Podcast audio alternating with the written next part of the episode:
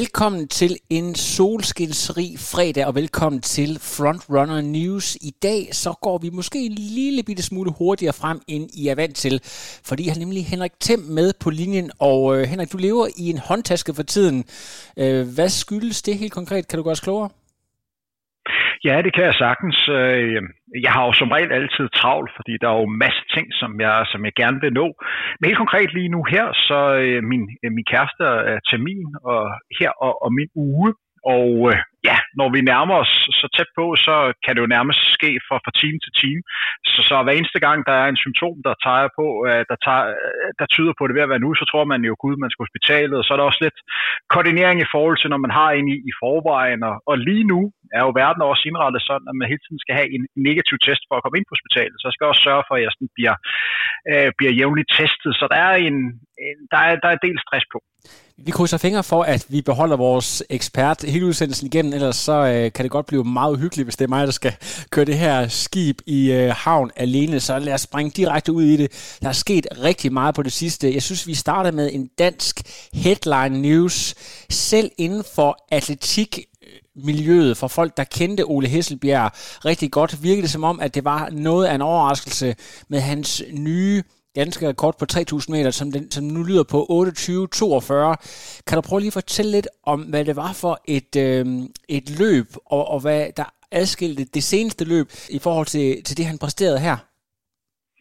Først og fremmest så vil jeg sige, at den tid, som han præsterede her, det er en helt fantastisk tid. 28.42 på 3000 forhindring er en europæisk topklasse tid. Han gik ind som nummer 6 Øh, på Europaranglisten ved den givende tid. Der er så fire, der så nu er løbet stærkere, så han ligger nummer 10 øh, lige i øjeblikket. Det her, det er en super bedrift, og en af de bedste øh, tider, som er løbet af en dansk løber øh, i, i flere år. Altså, der er andre løber, som har præsteret øh, på samme niveau, men det her, det er, øh, det er rigtig, rigtig øh, højt niveau. Det, der gjorde øh, løbet anderledes end, end det løb, han løb i England for, for 14 dage siden, det var simpelthen forholdene. Hvor i England var det 12-13 grader, øh, meget vind og regn. Øh, øh, øh, der var det stik modsatte her. Det var optimale forhold. Der var godt pacearbejde hele vejen igennem. Der var en lokal finsk løber, som man også håbede på øh, ville løbe stærkt, så Ole lå godt placeret hele vejen igennem. Han kom ind og få en, en god rytme, og jeg var forholdsvis sikker på undervejs, at det her ville blive løbet, hvor han ville klare OL-kravet og sætte dansk rekord. Og han klarede så OL-kravet med 3 sekunder og sat dansk rekord med, med 4 sekunder. Så man må sige, at Ole virkelig øh, levede op til den favoritværde, som jeg havde, for jeg følte sådan rimelig sikker på, at det var vores spørgsmål tid, inden han ville klare OL-kravet. Og det store spørgsmål nu her, det er, øh, hvad har Ole Hesselbjerg tænkt sig at øh, gøre? Jeg håber jo på, at han udnytter den gode form, han har nu her til at få endnu flere konkurrencer. Jeg tror, han kan løbe endnu stærkere. Jeg tror måske, der er en 8-16 tid, 8-17 tid, der ligger og, og, og venter på ham. De andre gange Ole har klaret krav til et mesterskab, han har både været med til EM, VM og OL tidligere, der efter han har klaret kravet, der har han haft en lidt længere periode, hvor han har forberedt sig til, til mesterskabet. Jeg håber virkelig, at han får flere konkurrencer, så han kan få den her tid endnu længere ned. Og der er altså en dansk rekord, som har stået siden 1987. Dengang blev Flemming Jensen 8-23-56. Øh, så, så det er altså, det var en historisk aften af Ole Hesselbjerg. Jeg tror faktisk endda, det var 22.56, i hvert fald hvis jeg har skrevet korrekt. Så øh, en forbedring med øh, næsten to sekunder. Hvis vi sætter den op på sådan en øh, legendarisk skala, hvor vi siger, at vi har Dennis Jensen, vi har Robert K. Andersen, sådan nogle øh, momentale rekorder, der står i øh, både 20 og 30 år. Hvor ligger vi så henne? Hvor god er den her rekord egentlig, hvis du kan gøre lytterne kloge på det? Jeg har tilladt mig at lave en, en uofficiel rangliste over, hvad for nogle danske rekorder for 800 meter op til 10.000 meter, som jeg synes personligt er øh, det bedste. Der er ingen tvivl om, at den, den bedste øh, danske rekord, vi har på de distancer, det er selvfølgelig Wilson Kipketers rekord på 1.41.11 som har været verdensrekord i mange år, stadigvæk er europæisk rekord. Det er jo slet ikke til øh, diskussion. Nummer to, øh, synes jeg, er Robert K øh, Andersens øh, tid på 1500 meter, hvor han løb 3.31. Det er selv i dag en rigtig, rigtig hurtig tid. Og det er kun Ingebrigtsen-brødrene, som har løbet hurtigere end den her tid i, i Norden. Og så synes jeg, at Ole kommer ind på, på tredjepladsen her med den her 28-42. Jeg synes, det, det fortjener at ligge på tredjepladsen, hvor jeg vurderer øh, Dennis' dansk rekord på, på 10.000 meter på 27.54. I er øh, lidt foran Dennis Jensen tid på 13.25, men de ligger meget tæt på, på hinanden. Det der også skal siges med den her danske rekord på 3.000 forhindring, da jeg lavede den her GOAT-konkurrence øh, og snakkede med mange af de, øh, de tidligere øh, legender, øh, som stadigvæk er legender, så er der altså stor respekt for, for Flem Jensen. Man snakker alle sammen om en løber, som havde et uhørt højt topniveau. Og jeg har hørt flere snakke om, at det her øh, måske har været den, den bedste løber, som jeg har haft, og alle har virkelig haft stor respekt på, på den danske rekord, han, han satte der. Det er også det, som deres fælles træner, øh, Flem Jensens og Dennis Jensens træner, nemlig Henrik Larsen, han mente, at Flem Jensen burde have den danske rekord på 500, fordi han havde niveauet til måske løbe 13.20 eller endnu hurtigere. Så det viser lidt om, hvad var det for en tid, som Ole slog i tirsdags. Du nævnte lige før, at du godt kunne forvente, at Ole formår at sænke rekorden endnu hurtigere, hvis han vælger at, at deltage i flere konkurrencer. Men hvilke perspektiver giver det konkret, når han går ind til OL? Hvad kan vi forvente af ham? Kan vi tale om øh, den hurtigste øh, nordiske, måske endda hurtigste, øh, det ved jeg ikke, europæiske øh, tid? Hvor meget kan vi tillade sig at forvente af Ole her?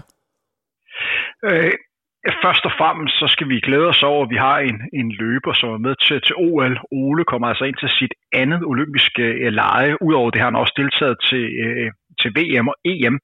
Det har jo taget ham øh, fem år at få barberet øh, 9 sekunder af, af, af hans tid, så han nu har fået dansk rekord. Så der har ligget et par år, hvor han har ligget lige på, på vippen, og jeg tror, at der var noget pres på skulderen. Sådan, det forsvandt lidt for, øh, øh for Ole og have en forhåbning om, at han bliver den bedste løber i Europa, det synes jeg er urealistisk. Han, han skal have et mål om at måske være den bedste løber i Norden. De ligger tæt i øjeblikket.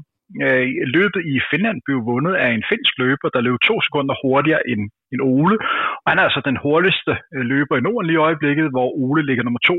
Eller nummer to. Man skal også lige have for øje, at der er to svensker, som, som begge har løbet 28 Altså på præcis samme sekund som Ole. Der er endnu en svensker, som har løbet 8.24. Øh, der er også en nordmand, som har løbet 8.27, og så har vi også Jakob Dybdal, som også kan komme øh, øh, som også kan løbe hurtigere end de her, jeg tror han har løbet 8, 28, 8, 29 øh, indtil videre.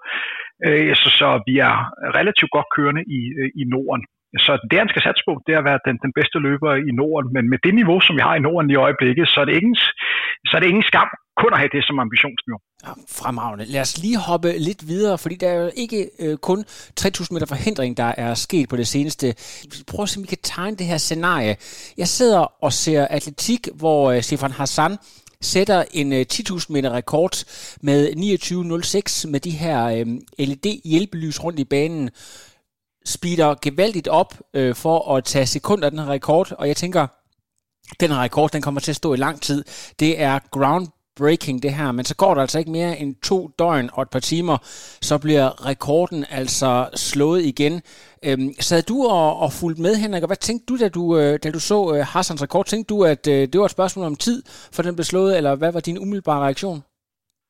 Det er altid godt med, øh, med nye verdensrekorder. Jeg blev ikke så overrasket over, at verdensrekorden på, på 10.000 meter blev slået, og jeg blev ikke overrasket over, at det var Sifan Hassan, som gjorde det det her det er en af de mest komplette løber, vi har lige i øjeblikket. Hun har et uhørt topniveau på, på flere distancer.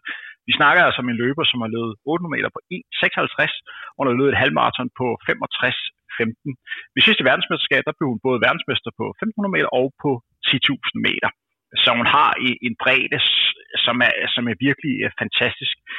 Det man så her, det var, at der var øh, pacer på indtil 2 km, og så derefter så fulgte hun så den her lysteknologi, og den fylder hun ind til sidste omgang, hvor hun sætter tempoet op, og jeg mener, jeg splitter ind til 61 sekunder på, øh, på den sidste omgang. Hun løber 2, 45, 77 på, på sidste kilometer. Så øh, det, er, det er ganske fornuftigt løbet af hende.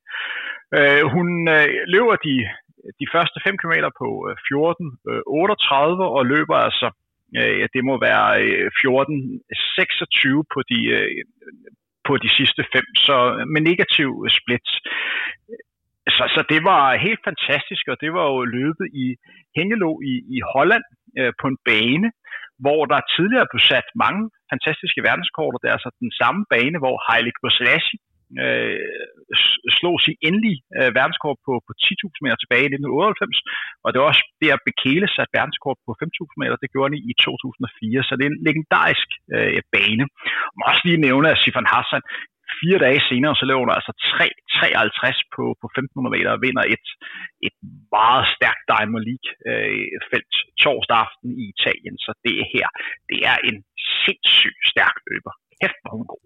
Der kom en lille controversy efterfølgende med det, jeg måske kunne præcisere og kalde for sko-gate, hvor øh, man konfiskerede Sifan Hassans sko, fordi man skulle kontrollere, om der var det rette øh, gummilag og øh, den rette tykkelse på carbonpladen. Kunne man godt øh, sige, at det her det er sådan lidt atletikkens svar på var noget, der kan gå ind og, og sådan ødelægge den der umiddelbare glæde, når vi ser nogle store præstationer. Hvad tænker du om det, eller skal vi bare være glade for, at der bliver øh, kontrolleret godt og grundigt op på øh, atletikken? Først og fremmest så skal man glæde sig over, at der bliver løbet rigtig, rigtig stærkt. Øh, det her er endnu en verdensrekord i, i rækken. Så er der blevet indført øh, nogle regler om, hvordan sko gerne må se ud og ikke øh, se ud, og de regler må man følge. Der, hvor der er nyt i år, det er, at hver gang der bliver sat en rekord, så skal skoen sendes ind til laboratoriet, og så man testes igennem, for at de overholder øh, de her regler. Og som du nævner, så går man så ind og undersøger, om øh, om øh, hælen har det antal millimeter, som du nu engang må have, om skoen er tilgængelig for alle, og om der kun er én øh, sol øh, i, øh, i, eller én plade i, øh, i solen. Og det er altså det, man går ind og, og, og, og måler. I den forbindelse må jeg også lige komme med en beklagelse, fordi i vores seneste udsendelse, så kommer jeg til at sige noget forkert om den her Dragonfly øh, pigsko, som mange løber løber i. Jeg nævnte ved den lejlighed, at der var carbonplade i, og det er forkert. Øh, det er ikke tilfældet, og jeg beklager, at jeg kommer til at sige noget, som ikke passer. Der er noget, der hedder SUX øh, skum øh, materiale. Det er ikke en carbonplade, men det hjælper altså med, at man får endnu mere energi tilbage, når man træder ned, øh, så man får endnu mere øh, hvad kan man sige, energi øh, tilbage hver eneste gang, man, man træder, tager et skridt. Så, så det er ikke, der er ikke tilfælde om en carbonplade. Men ja, det er sådan verden er nu her så havde vi jo den her anden løber, hvis fornavn jeg har lidt svært at udtale, så lad os blive ved efternavnet Gidi, også fra Etiopien. Hun er fem år yngre end Hassan, og har desuden, øh, som jeg har læst mig op til, verdensrekord på 5.000 meter, der hedder 14.06. Kan du prøve at fortælle lidt mere om hende?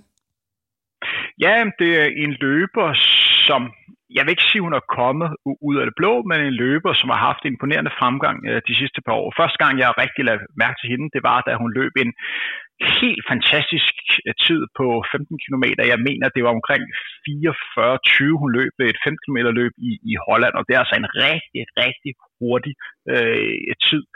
Og så satte hun altså øh, verdensrekord på 5.000 meter, øh, sidste år ved et opstillet stævne i Valencia. Det var det samme stævne, hvor Cheptegei er verdenskort på 10.000 meter. Hun løb altså 14.06 på 5.000 meter. Og lige en løber, der måske har potentiale til at løbe endnu hurtigere. Nu løber hun altså 29.01 på 10.000 meter. Endnu en gang øh, fik hun hjælp af den her øh, lysregulering, som også øh, Sifan Hassan fik hjælp øh, for et par dage før. Lige nævne, at det er også i Hengelo, øh, hun løb. Etiopien havde deres trials, så de var simpelthen sat til Holland for at afgøre, hvem alle der skal have øh, pladserne til OL for Etiopien. Og hvis man keder sig en dag, så prøv at gå ind på YouTube og så søg efter det stævne, fordi der var altså nogle fantastiske opgør, der blev løbet sindssygt stærkt. Altså, de etiopiske løber har et ukørt højt niveau lige i øjeblikket. Og hvis man skal se et løb ud over den her 10.000 meter, så se herrenes 10.000 meter wow, siger jeg bare. Barrega slutter af øh, med at løbe 51 på sidste omgang og løber øh, 9, øh, nej, 26, øh, nogen 40, hvor han slår Kiselsa til sidst. Altså, de etiopiske løber, de er klar øh, til OL. Men hvis jeg har fokus på øh, øh, Gidei, så løber hun 14.42 de første 5 km, så sætter hun altså øh, tempoet gevaldigt op og løber de sidste 5 km på, på 14.18. Og det er altså noget, som, som lyser er, er sat til at kunne, øh, Øh, kunne gøre. det bliver spændende at se, hvornår vi kommer under 29 minutter på 10.000 meter for kvinder. Jeg tror, det er et spørgsmål om tid. Umiddelbart vil jeg vurdere øh, Sifan Hassan til at være den bedste 10.000 meter løber af, af, af de to, hvis de konkurrerede øh, mod hinanden. Jeg tror, at Sifan Hassan ville have slået hende til, til sidst, hvis de havde haft en, en duel. Men øh, Gidai, hun har den hurtigste tid i øjeblikket, så øh, ud fra tiden, så er hun den bedste. Og så øh, at hun også din fidusbamse til øh, OL i Tokyo, kunne jeg forestille mig, mellem de her to. Og det er vel øh, dem mod alle andre, eller, eller er der andre i deres liga for øjeblikket, hvis du sådan kan give os det store helikopterperspektiv? Lige nu er de to, øh, er de to favoritter, men det hele afhænger af, hvad Sifan Hassan øh, reelt øh, vil løbe til, til OL. Hun er i princippet en guldmedaljekandidat på alle distancer fra 800 meter op til, 10.000 meter. Øh, ved sidste VM, der løb hun 1.500 og øh, 10.000 meter. Det bliver spændende at se, hvad hun kommer til at vælge ved, ved det her mesterskab. Øh, jeg tør ikke skyde på, hvad hun kommer til at løbe. Øh, måske 1.500 meter er givet, men om det så bliver 5.000 eller 10.000 meter, øh, det ved jeg simpelthen ikke. Øh, men øh, Gidei vil helt sikkert være med i opløbet. Man skal også være opmærksom på, at der er også andre løber, der ligger og løber rigtig hurtigt. Der er flere kenianer, der er flere etioper, og der er sikkert også nogle andre løbere, som vil øh, vise, at de også er rigtig skarpe, og de også rigtig gerne vil have en guldmedalje med til deres, eller hjem til deres land. Så rykker vi videre til noget, som jeg ved, du har glædet dig til at tale om. Der kom jo et øh, mindre granatschok i europæisk atletik øh, her for et par dage siden. Jakob Ingebrigtsen har ikke løbet 5.000 meter siden 2009, men jeg skal da lige love for, at øh, han vendte tilbage til distancen med maner 12 48 45, og han sletter altså hermed en øh, rekord, en europæisk rekord, der har stået siden år 2000. Dengang der hed den 12 49 71. Øhm, prøv lige at fortælle, hvor sindssygt det her det er, Henrik før jeg fortæller om, hvor, hvor sindssygt det er, så bliver jeg lige nødt til at rette dig, fordi at han løb hans sidste 5.000 meter i 2019. I 2009, der var Jacob kun 9 år. Oh, fik, fik jeg sagt, jeg så, så, ville selvfølgelig, selvfølgelig have sagt 19, det, det er klart. Men øh, altså, Jacob Ingebrigtsen, jeg ved næsten ikke, hvad jeg skal sige. Det jeg, øh, det jeg så, det var øh, så voldsomt imponerende. Der er en løber, hvis man går tilbage i dit øh, Frontrunner podcast feed, så kan du høre den udsendelse, jeg lavede med Søren Rosenberg, hvor vi kom med 10 bud på, hvad der kommer til at ske i 2021. Der sagde jeg der, at jeg tror, han kommer til at vinde olympisk guld på, på 5.000 meter. Fordi jeg regner med, at det her bliver endnu et år for, for Jakob Ingebrigtsen. I går, der viste han sig som en, en stor mester. Han løb et taktisk perfekt øh, løb det her, det var indbegrebet af, hvad jeg elsker øh, ved løb. Der var ikke det her lysregulering, man havde en hare på de, de første to kilometer. Alle de store øh, stjerner var med på nær de etiopiske løber, som lige har løbet øh, trials. Og så efter to kilometer, så går øh, verdensrekordindehaveren Cheptegei op og trækker tempoet op i stedet for at man ligger og løber 63, 64 øh, øh på omgang, så man nu løber løb 61, 62, og Cheptegei ligger faktisk og fører indtil der mangler øh, 500 meter, og det er ham, man skal takke for, at der bliver øh, løbet så stærkt. Jakob Ingebrigtsen øh, ligger hele tiden lidt på mellemhånd og hele tiden fokus på, at han ikke kommer til at løbe over sin grænse. Der er på et tidspunkt, hvor man tror, at han er ved at blive sat, men han har hele tiden øh, kontrol over tingene. Og da der mangler øh, 400 meter, kan man bare se, at Jakob Ingebrigtsen er der, og det her, det er hans løb. Jeg var ikke til kun i tvivl om, at det vi ud på den sidste omgang, at den her øh, ville han nappe. Og han kommer altså i mål i de her øh, 12.48 ny Europa-kort. Det er den 13. hurtigste tid nogensinde løbet på 5.000 meter, og den hurtigste tid i, i verden øh, i år. Og den bedste tid af ikke afrikansk født løber på 5.000 meter nogensinde. Han er 20 år og har allerede vundet øh, fire øh, europæiske øh, titler, og han har tre europarekorder. Han har europarekorden på 1500 meter, øh, på, øh, på 2000 meter, og nu på 5000 meter, så har han den næstbedste tid på 3000 meter distancen. Det er altså helt, helt exceptionelt, at vi har det for en, en norsk født løber, og han er kun 20 år. I forhold til hans personlige rekorder på 1500 og 3000 meter, havde du så kalkuleret, at han havde det her potentiale, eller er du alligevel overrasket over, at han hiver den her tid ud af ærmet?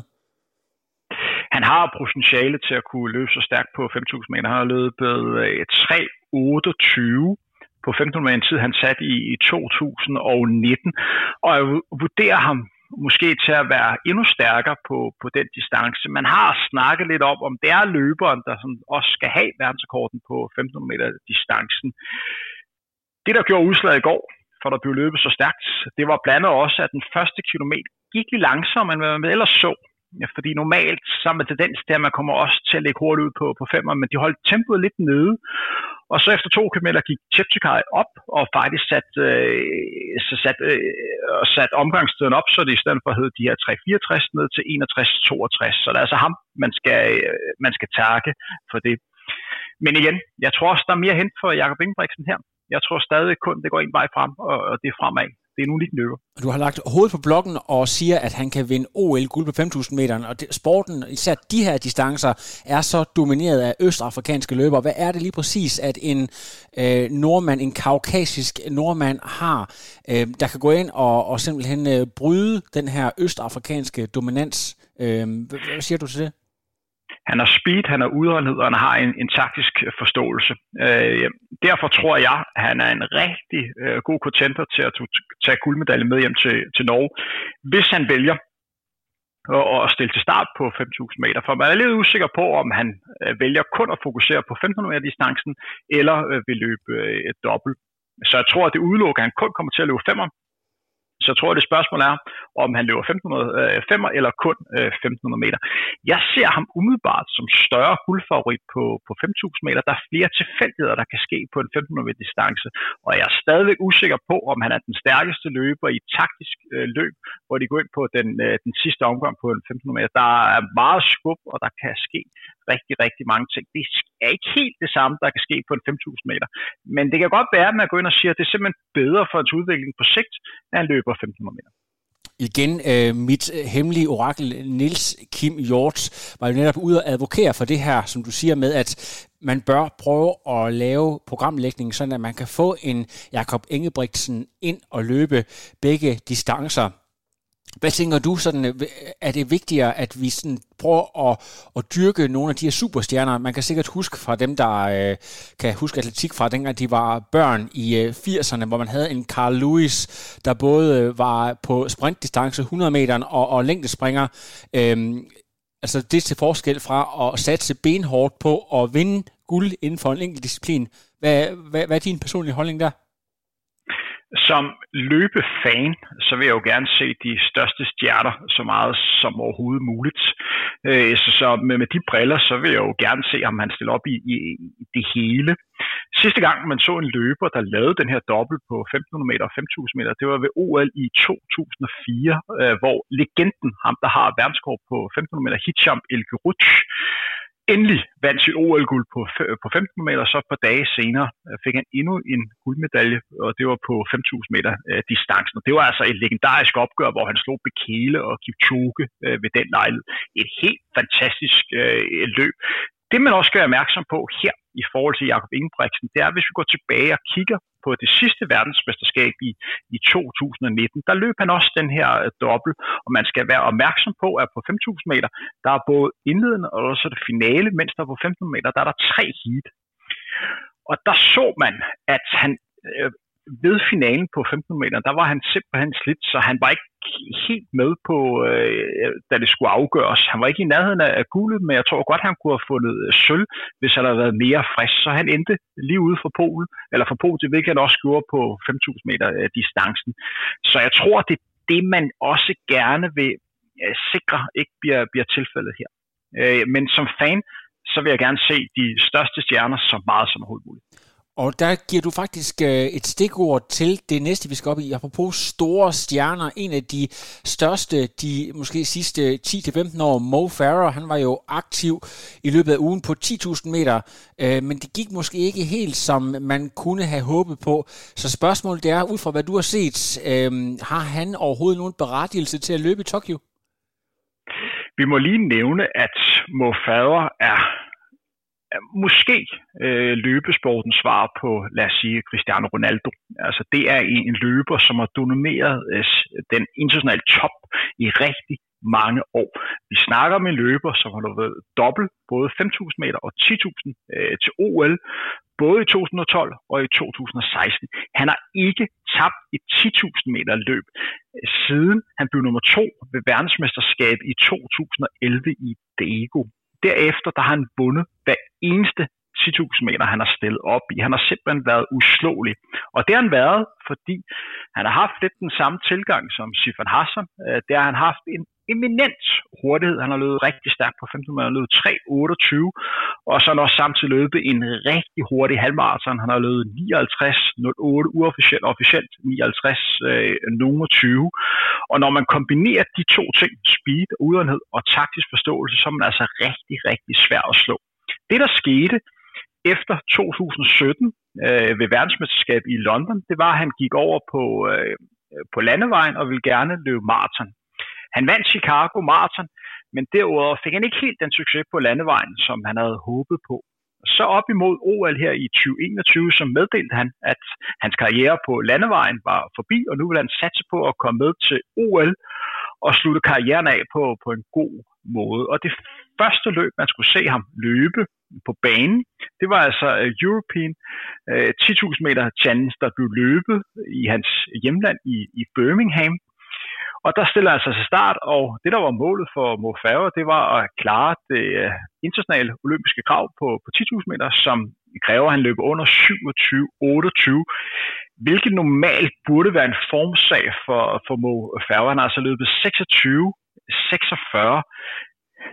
Løbet udvikler sig sådan, at det går rigtig, rigtig stærkt i de første 400 meter. De løber 62 på første omgang, og det er faktisk Moe, der ligger foran paceren, og de er et stykke foran den her lysregulering.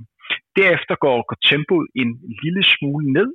Moe han ligger godt med i frontfeltet, men efter 6-7 km kan man se, at Moe er ikke den samme Moe som man plejer at se, og så han ender lidt øh, længere nede øh, i feltet. Han bliver nummer 8 og er 22 sekunder fra, fra OL-kravet. Og for at gå ondt værre, så bliver han slået af hans, øh, hans landsmand Mark Scott på de sidste meter, så han bliver ikke engang den hurtigste øh, løber for, for Storbritannien. Han har indtil øh, 27. juni til at klare kravet, hvis han skal med til endnu et øh, olympiske lege.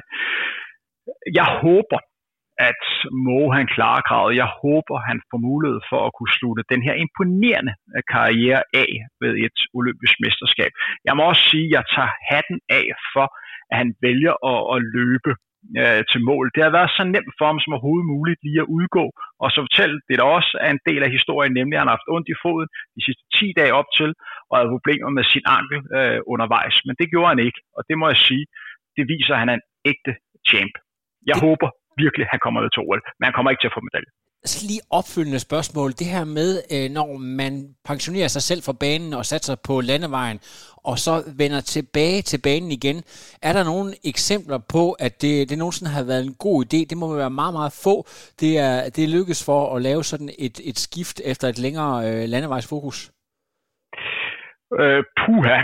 Øh, jeg kan ikke lige komme øh, hvad kan man sige, komme ind. Der er, der er en del, der har øh, hvad kan man sige, lavere kombination, at de både løber bane og øh, landevej. Altså, øh, det er der, det er der flere løber, som, øh, som har gjort. Øh, men hvis man skal sammenligne Moe med nogle af hans, øh, hvad kan man sige, de andre store løbere, Heilige på Slassi, Kenneth Bekele, da de først har valgt at stoppe på banen og gå ud på, øh, på landevejen, så er de ikke kommet tilbage og løbe på, på banen igen. Men de har begge haft en periode, hvor de har, har, har lavet begge dele, så det var en unik bedrift, som han lavede, men hvis der er en, der skulle kunne lykkes med det, så, så var det øh, Mo Farah. Han går ind i historiebogen som en af de absolut største. Fremragende. Og så var der jo også øh, lokal atletik virkelig gang. Var du ude at se uh, Athletic Games i din baghave, Henrik? Det var jeg desværre ikke. Jeg ville meget gerne have været til, til stede. Øh, der var nogle arbejdsopgaver, som jeg øh, blev nødt til at have, have fokus øh, på. Og så samtidig øh, var jeg, turde jeg ikke øh, købe en billet, for jeg var simpelthen bange for, at billetten ville være spild, fordi der lige pludselig kom en fødsel øh, midt i det hele. Og så er der også lige øh, det med her, at jeg går lige og passer lidt mere på mig selv, for at jeg vil ikke sige, at jeg normalt har gået rundt og været bange for at blive smittet med, øh, med corona, men hvis jeg bliver smittet nu her, så er det ens betydende med, at jeg ikke kan støtte min, øh, min kæreste, når hun skal, øh, skal føde. Øh, og det vil jeg skulle have det lidt dårligt med, hvis jeg ikke kunne det. Men vi er jo så heldige, at vi har et lille øh, secret network, og så har vi jo vores rigtig gode ven Søren Rosenberg, og når øh, Messenger den begynder at bimle og bamler, så er det som regel fordi, at Søren han er til atletik, så øh, det væltede jo lidt ind med beskeder. Var der nogle af de ting, som øh, Søren rapporterede, eller nogle af de ting, du selv har læst op på, der sådan Øh, virkelig har gjort indtryk, eller noget, du måske er blevet lidt øh, ja, skuffet over måske, i forhold til, hvad du havde regnet med? Øh, jeg vil sige, at jeg må indrømme, jeg har ikke set nogen af løbene, så det jeg kommer til at sige nu, er kun taget ud for resultatlisten. Det jeg bemærkede først og fremmest, det var, at der blev løbet nogle imponerende flotte sprintsider. Øh, primært for, for herrer, men også for damerne. Vi har en unik bredde lige i øjeblikket på, på sprintdistancerne. Det ser rigtig, rigtig flot ud. Og det viser bare, hvor meget den her stafetsatsning har betydet for, for dansk sprint. Men det er også gode forhold øh, til sprint. Så de her varme temperaturer, det er guf for sprinterne. Men det med, at vi har øh, vindertider på, øh, på 10-32 for herrene, det hører altså til, til sjældenhederne af en dansk øh, løber, så der er, der er stor bredde. Personligt har jeg også glædet mig meget til at se øh, 1500 meter øh, løbet, fordi der var øh, der sker noget i dansk øh, mellemdistance, så jeg håbede på, at der vil være flere løber, danske løber, som måske øh, lå og tog hinanden med under den her 340-grænse. Øh, tiderne var måske ikke helt, hvad man havde håbet på. Jeg ved ikke helt, hvad der, øh, hvad der skete i løbet. Det var også godt bare være, at de ikke ramte dagen, eller der gik lidt takt, taktik i det, så det tør slet ikke øh, skyde på. Men jeg tror, at alle løberne, som er med, måske havde håbet på, at de hver især lige fik øh, løbet lidt hurtigere. Så bemærker jeg, at Laura Valkring er tilbage efter en længerevarig skadespause. Hun løb 15.46. Det er omkring 20 sekunder for hendes person er kort, men hun har altså været meget skadet, så det er dejligt at se, at hun er tilbage. Jeg er ikke helt afvise, at der stadig er en mulig OL-billet øh, gemt i hende på noget rangliste. Hun har også øh, god gavn af de tider, hun fik løbet sidste år, men hun har travlt. Og så var der nye personer korter til Helene Svane, med 16-19, og den her unge Klar Hansen løb øh, 16-52. Øh, det kan godt være, at jeg har glemt noget, men det var det, som jeg først og fremmest bemærke i. Og når vi lige taler om Laura Valgren, så er hun jo øh, flyttet tilpælende til øh, Aarhus efter en periode i København, og ligger og træner med blandt andre Maja Alm og øh, Anne Emilie Møller, og det er altså virkelig en øh, giftig, giftig trio, de har der. Så man kan jo godt forestille sig, at hvis de får oprettet et øh, træningsmiljø der, at øh, de kan skabe noget virkelig giftigt. Hvad tænker du om det, øh, at, at det lige pludselig er rykket til Aarhus det hele? Jeg synes, det er fantastisk, og jeg synes, det er helt suverænt, hvis de tre løbere kan ligge og få, øh, få glæde af hinanden. Øh, det er jo det, der skal til. Det er at skabe de her gode træningsmiljøer, så de kan presse hinanden. Øh, og det er det, man ser, alle de løbere, der kommer til tops, det er, at de ligger i de her velfungerende træningsgrupper. Øh, udenbart skal man også være opmærksom på, at det, det er tre løbere, som øh, på en eller anden måde også har en eller anden form for, øh, for ego, så jeg kan godt forestille mig, at der er lidt øh, magtkampe til træning, fordi jeg tror ellers ikke, man vil tabe til hinanden. Men det er også det, der skal til, hvis man, øh, hvis man gerne vil blive, blive rigtig god. Jeg forventer meget øh, at, at de her løbere, og håber virkelig, at de kan presse hinanden ned til der, hvor det bliver, bliver rigtig sjovt. Jeg tror, en sidste ting, som øh, jeg har opsnappet, og jeg kan ikke huske, hvilket øh, hvilket sted eller hvilken konkurrence. Men Michael Jonsen så også ud til at være på vej tilbage i noget, der ligner rigtig god form. Jeg tror, han lavede en 3.39 tid. Øh, har jo en dansk, eller har en personrekord på, på 3.38, så det er jo, vi er ved at komme derned igen. Ja, det bliver, det bliver spændende at se. Øh, Michael Jonsen er en, en løber, som har meldt ud, at hans mål i år det er at komme til OL på, på 1500 meter. Jeg vil sige, det er, det er stadig muligt, men han har, han har travlt. Øh, det kræver, at han får øh, han får nogle tider, som måske lige er et par sekunder hurtigere end det, og så komme ud og, og få samlet nogle, no, nogle gode point. Og så skal man også lige være, være klar over, at hvis han formår at løbe en rigtig hurtig tid til det danske mesterskab på, på 1500 meter og kan, kan vinde det, så vil det også gavne ham i forhold til en eventuelt øh, uh, OL-kvalifikation. Men man skal også være klar over, at det ikke kun i Danmark, der bliver løbet stærkt på 1500 meter distancen, der bliver løbet uh, stærkt i, i mange steder. Og så kunne jeg personligt også godt tænke mig, når, øh, når det her 1500 meter sats er overstået, at se ham på en 5000 meter. Jeg tror godt, han kan ligge og, drille øh, Jol og, og, Axel og de andre drenge og Mikkel Dahl på den her 5.000 meter distance. Jeg tror, han kan løbe rigtig, rigtig hurtigt der. Fantastisk. Det har været en virkelig fed opsummering, Henrik. Lad os prøve at lukke udsendelsen ned her, så du kan få fokus på familien. Men allersidst her, så skal, du, skal jeg lige høre, får du overhovedet trænet de her? Det er, er løbeskoene gemt helt væk, eller prøver du på at få snedet et lidt kilometer ind? Ja, ja, jeg får løbet nogle øh, ture en gang imellem. Øh, lige nu her, øh, hvor jeg har så travlt, øh, så er jeg faktisk øh, ændret lidt træningsform, hvor jeg tidligere har sat stor pris på at komme ud og løbe lidt roligere, lidt øh, længere ture, hvor jeg simpelthen bare øh, bare får øh, 100% øh, livsglæde og bare nyder hver eneste meter. Så er jeg nu begyndt at løbe lidt kortere og, og, og lidt hurtigere. I går der havde jeg en, øh, hvad kan man sige, en halv time til rådighed, så jeg skulle da lige ud og, og løbe. Og det, ja, øh, ja, lige pludselig gik det, gik det stærkere og stærkere, og vejret var godt, der var lige nogle løber, der skulle overhældes, så med at løbe sådan, øh, hvad kan man sige, 9 km i 23 fart. Det er, øh, hvilket jeg er meget godt tilfreds med. Det, det, føles, øh, det føles ok. Så, så, så det var et uh, udmærket pas uh, til mig. Så kunne jeg også lige nå hjem og, og få en aftensmad bagefter. så det var, det var fint. Det er godt. Held og lykke til øh, dig og din bedre halvdel. Jeg håber, at I kommer godt gennem øh, weekenden. Det er jo lidt hektisk tid. Og til øh, alle lytterne derude, husk at få passet jeres løbetræning. Husk at få masser af væske. Husk at få solcreme på. Og med hensyn til jeres podcast feeds, stay tuned.